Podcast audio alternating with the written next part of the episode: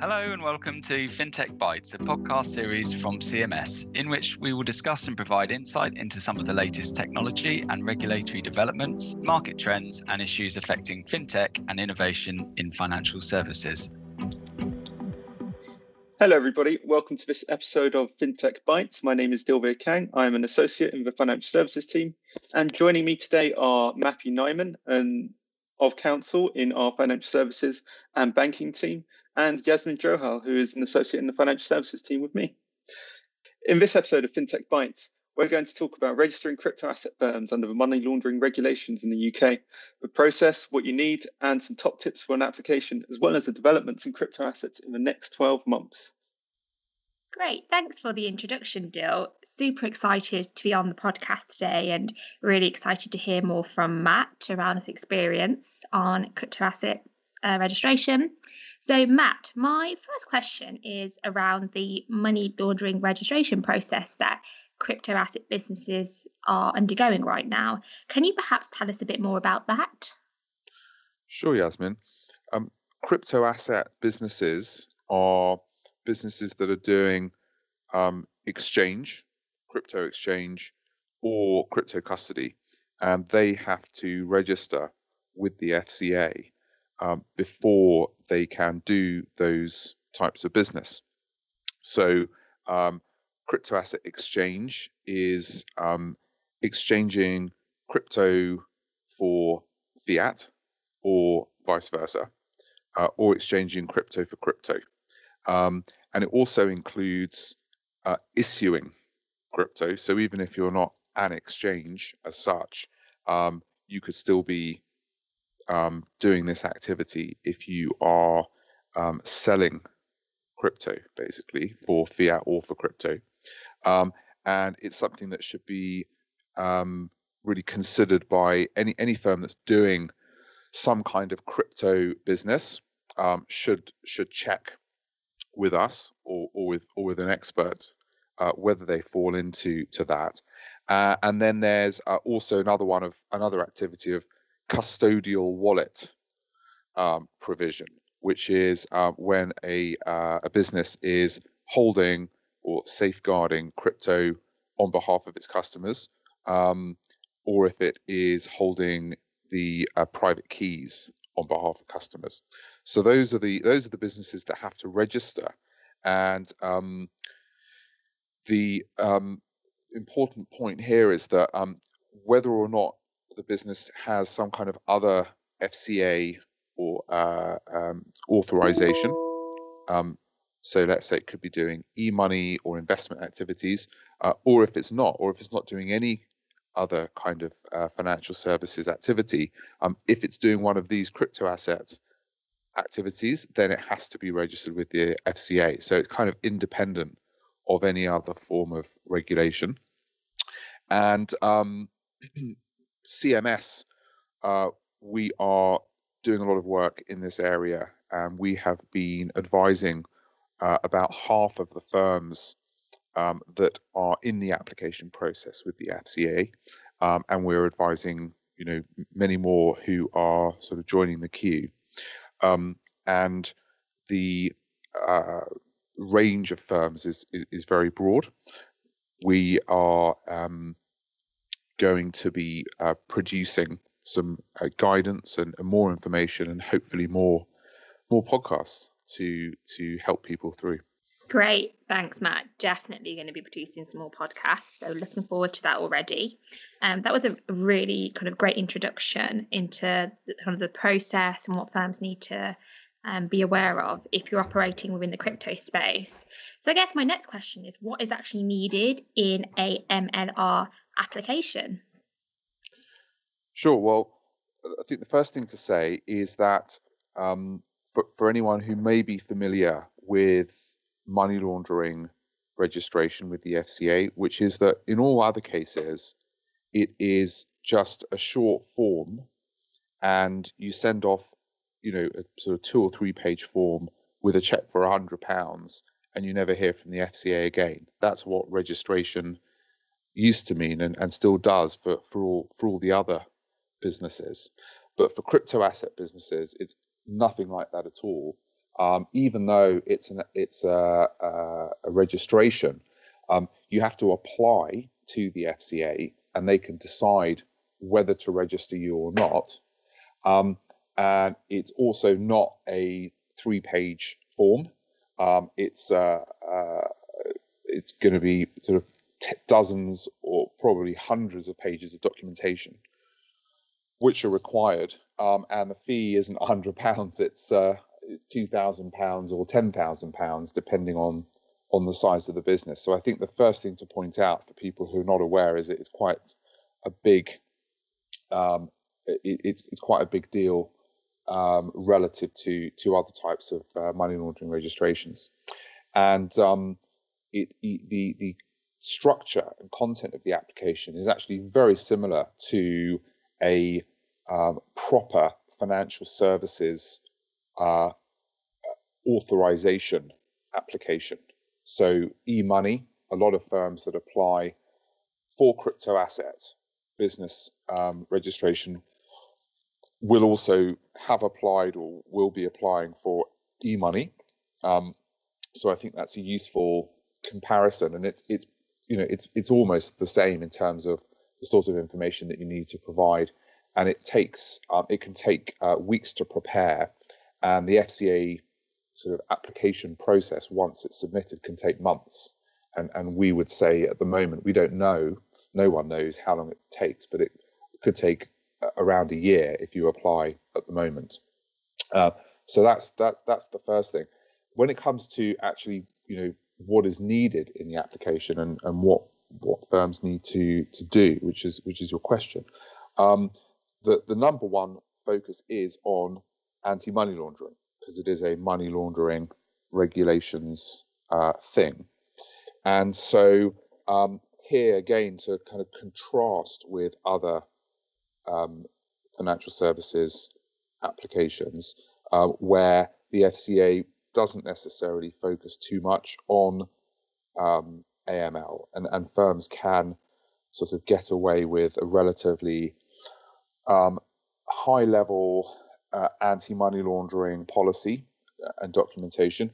Here, uh, the FCA really does go to town on the anti money laundering um, approach of the firm, and so they'll be looking at having uh, you know an anti-money laundering policy where they'll be looking at governance and risk management and not just the KYC and transaction monitoring, although they will absolutely want to see a lot of detail on KYC and transaction monitoring, including how firms are using uh, blockchain analysis and other tools like that. Um, um, so a lot of focus on anti-money laundering, but also a lot of focus on other stuff as well. Um, and um, and that is uh, going to be um, pretty much everything um, about the firm: the business model, the business plan, financial forecasts, corporate governance, risk management across the business, particularly outsourcing. So um, that's that's a long list, and that's that's pretty much um, I think a good a good overview of it. Great, thanks, Matt. Dill, I know you had a couple of questions as well that you wanted to pick Matt's brain on. Thanks, Yasmin. Yeah, so um, you were discussing obviously the types of information the FCA will expect. Would you expect the FCA will really be focusing on when you're submitting one of these AML applications?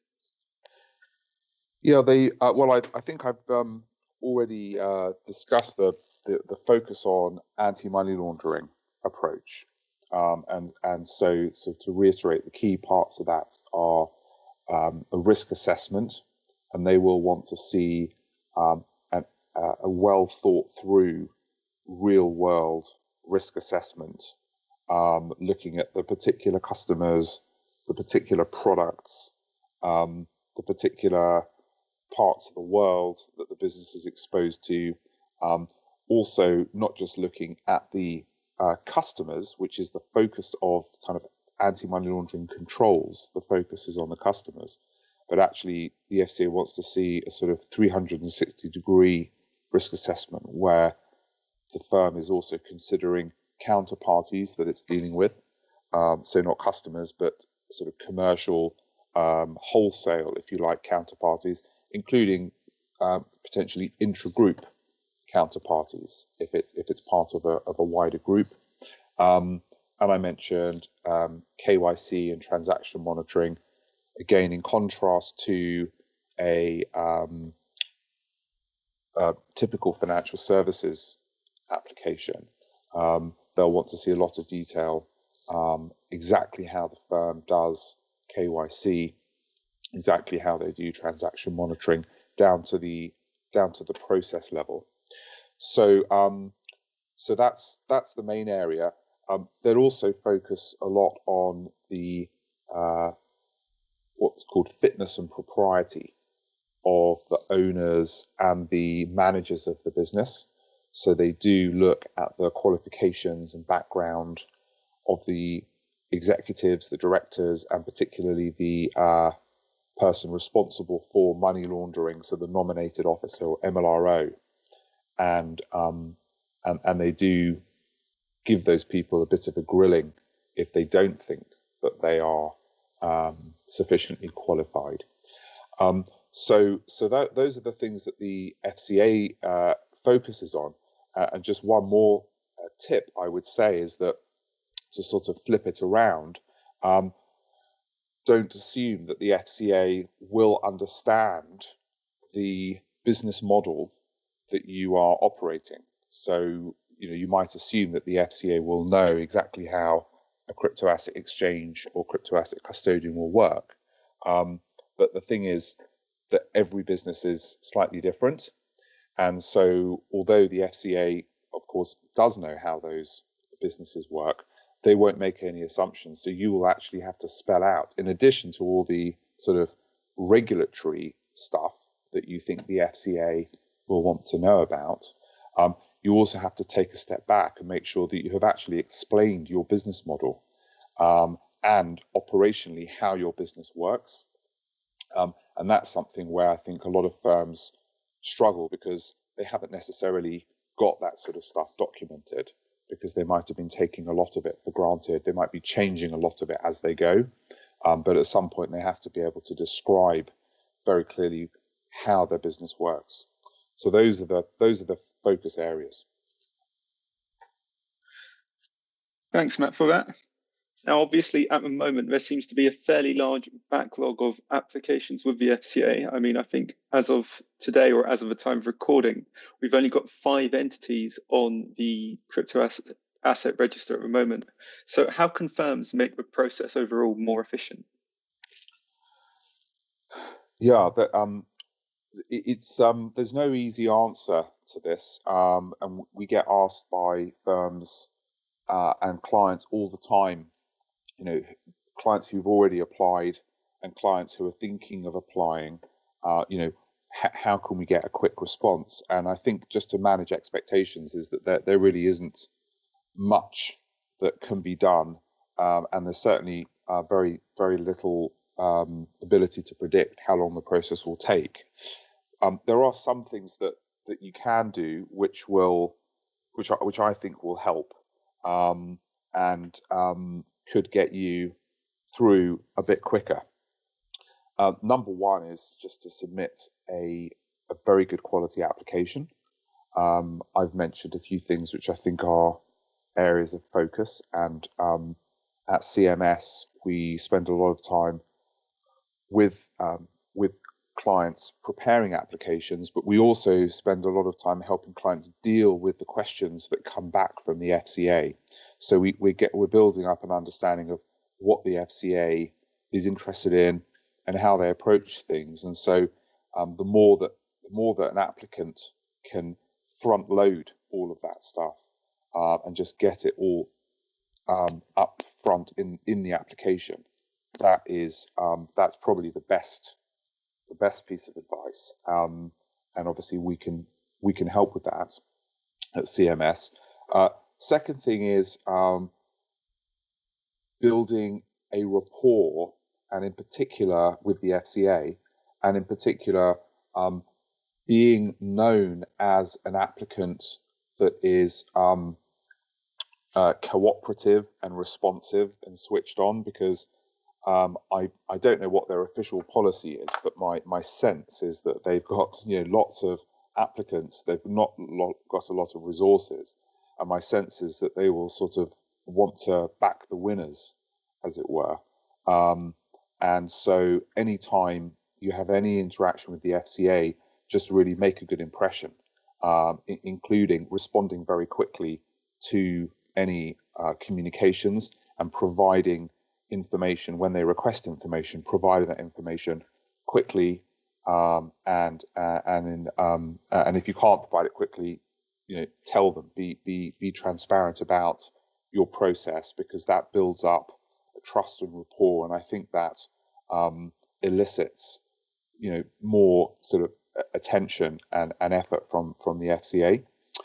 Um, I, the, the the best way to um, to get through quickly is to get in early, but I'm unfortunately uh, that that that uh, the opportunity to do that has passed. Thanks, Matt. I was just taking on your wise words of wisdom and wondering if there were more tips. Um, hopefully, everyone's listening to this is also thinking the same. Um, so that's really useful. You know, really good summary on kind of what the process is and um, what what the FCA is focusing on, and you know how firms can be efficient and make the most of this process.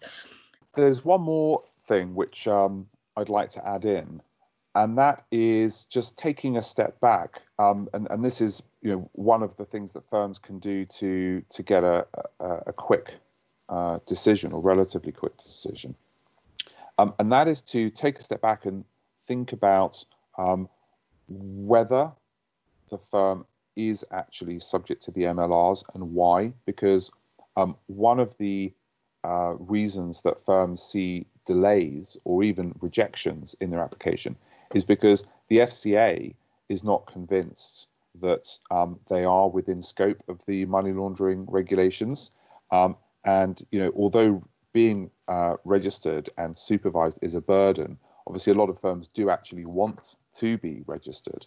And um, so one thing is to uh, to work out, and this is where again CMS can and does uh, advise on, on, this all the time, is to look at um, why the firm's activities are within the MLRs and to set that out to the FCA so that there aren't any problems uh, on that front, or if they if, if the FCA does ask questions, that there are there are answers there.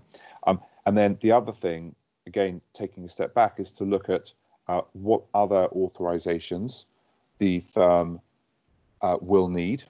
Um, because I've already mentioned, you know, electronic money is, is quite a common um, activity that can sort of run alongside these crypto assets uh, or overlap with these crypto asset activities, and um, the you, there needs to be a strategy of you know when you put the applications in, do you put them in at the same time or one after the other, and how do you deal with the FCA in terms of trying to have those application processes joined up?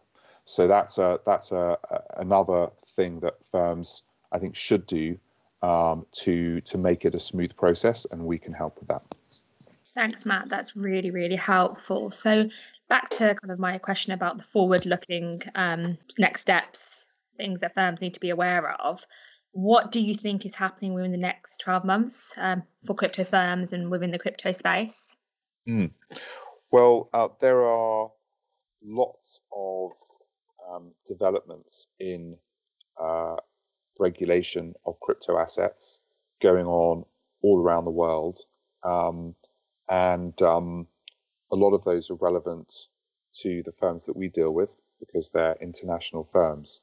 Um, but just looking at the UK, there are two or three sort of open consultations or um, I, I, would say, sort of initiatives that are going on, and and you and Dill there know, you know, as much or more about these um, as I do, um, and we're we're putting uh, sort of client briefing notes and and articles on uh, Law Now, so people should you know check. Um, I think it's Law Now to see the uh, articles that that CMS is producing, but um, that the two or three main uh, main initiatives. One is uh, financial promotions, where the um, Treasury is consulting or has consulted on extending the financial promotions regime uh, to include crypto assets. And and so for the uh, for the uninitiated, the financial promotions regime basically says that you cannot make a financial promotion, um, and it's a criminal offence to do so unless you are an authorised firm, so you're authorised by the FCA, um, or if your financial promotion has been approved by an authorised person. And currently, that doesn't include crypto assets, cryptocurrencies. So, you know, you can advertise on the side of a bus saying buy Bitcoin, um, but uh, if the uh, Treasury consultation sort of takes its course, then there will likely be rules uh, in place that say you can't do that unless you're authorized um, or unless it's been approved. And, and, and it's not just that you have to be um, authorized or, or have it approved, you also have to follow various rules and guidance around what you actually say. So that will that will be quite a big um, restriction and sort of hurdle for uh, for for the for the for crypto. Um, and then alongside that, the FCA is consulting on making uh, the promotion of certain um, products that they see as high risk. Um, they're consulting on making on restricting the promotion of those just generally, um, and that's an FCA consultation. But they're also going to include crypto assets in that. So um, it's quite possible that within the next, uh, when we, we don't know, but potentially within the next year, um, we'll go from a situation where people, anyone can say basically anything they like about crypto, buying, investing, trading in cryptocurrency, to a situation where you won't be able to say an awful lot, um, and you'll you'll only be able to, you know, uh, uh promote to certain classes of, you know, potentially sophisticated investors, and you'll only be able to do that if you're an authorized firm. So that could be really big. Another thing, which is the uh, stablecoin consultation from the Treasury, and um, they produced a consultation a couple of months ago where they they look at um, the regulation of cryptocurrency very broadly, and on on one hand, they're saying that they don't think they're going to be, uh, or they don't see the need to regulate uh, what they call exchange tokens, which are the, uh, I guess, the sort of, you know, uh, archetypal cryptocurrencies like Bitcoin or like um, Ethereum, where um, they are bought and sold um, and they have their own price. And um, so those, it looks like those will stay out of the uh, what we call the regulatory perimeter. But um, stable coins like USDT or USDC, and there are lots of others um, with with all you know with with relating to different fiat currencies, obviously not just the dollar. Um, stable coins are a different um, creature, and Treasury is looking at regulating those um, well, firstly, they the, the regulators view those potentially as e-money already, um, but they're looking at introducing much stricter um, regulation for firms that are issuing or distributing or basically involved in the uh, stablecoin market. And so that's something which uh, I guessing is not going to be this year, but could be, you know, maybe next year or soon. Um, and that will be specifically with regard to stable coins.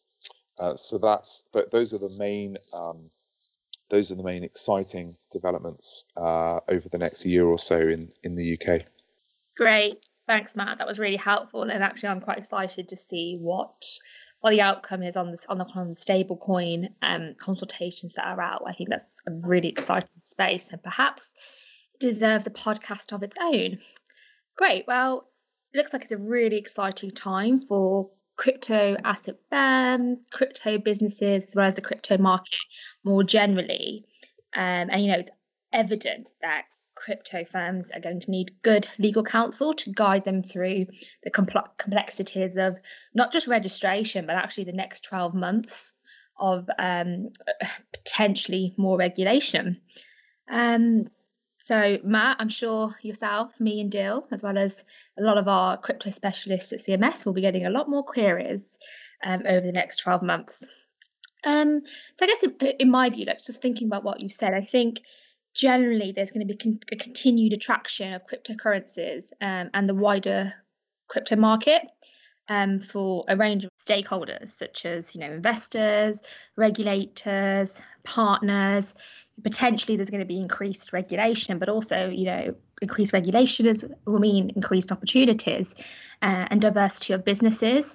Matt, I know you've spoke about some of the, of the things that you think are happening in the next 12 months. Dill, do you have anything else that you want to add for our listeners?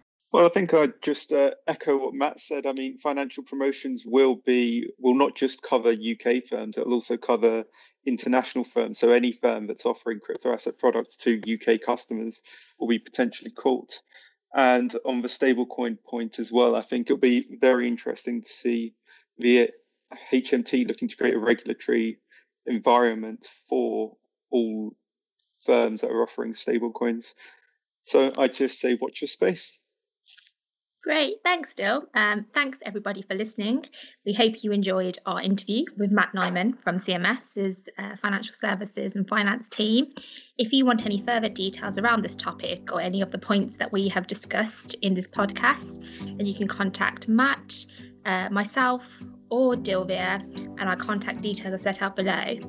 Uh, as Matt mentioned, we also frequently publish thought leadership on this area, so please check out our website. You can also visit our FinTech webpage and our Twitter page, which is linked below. Thanks, everybody, for listening.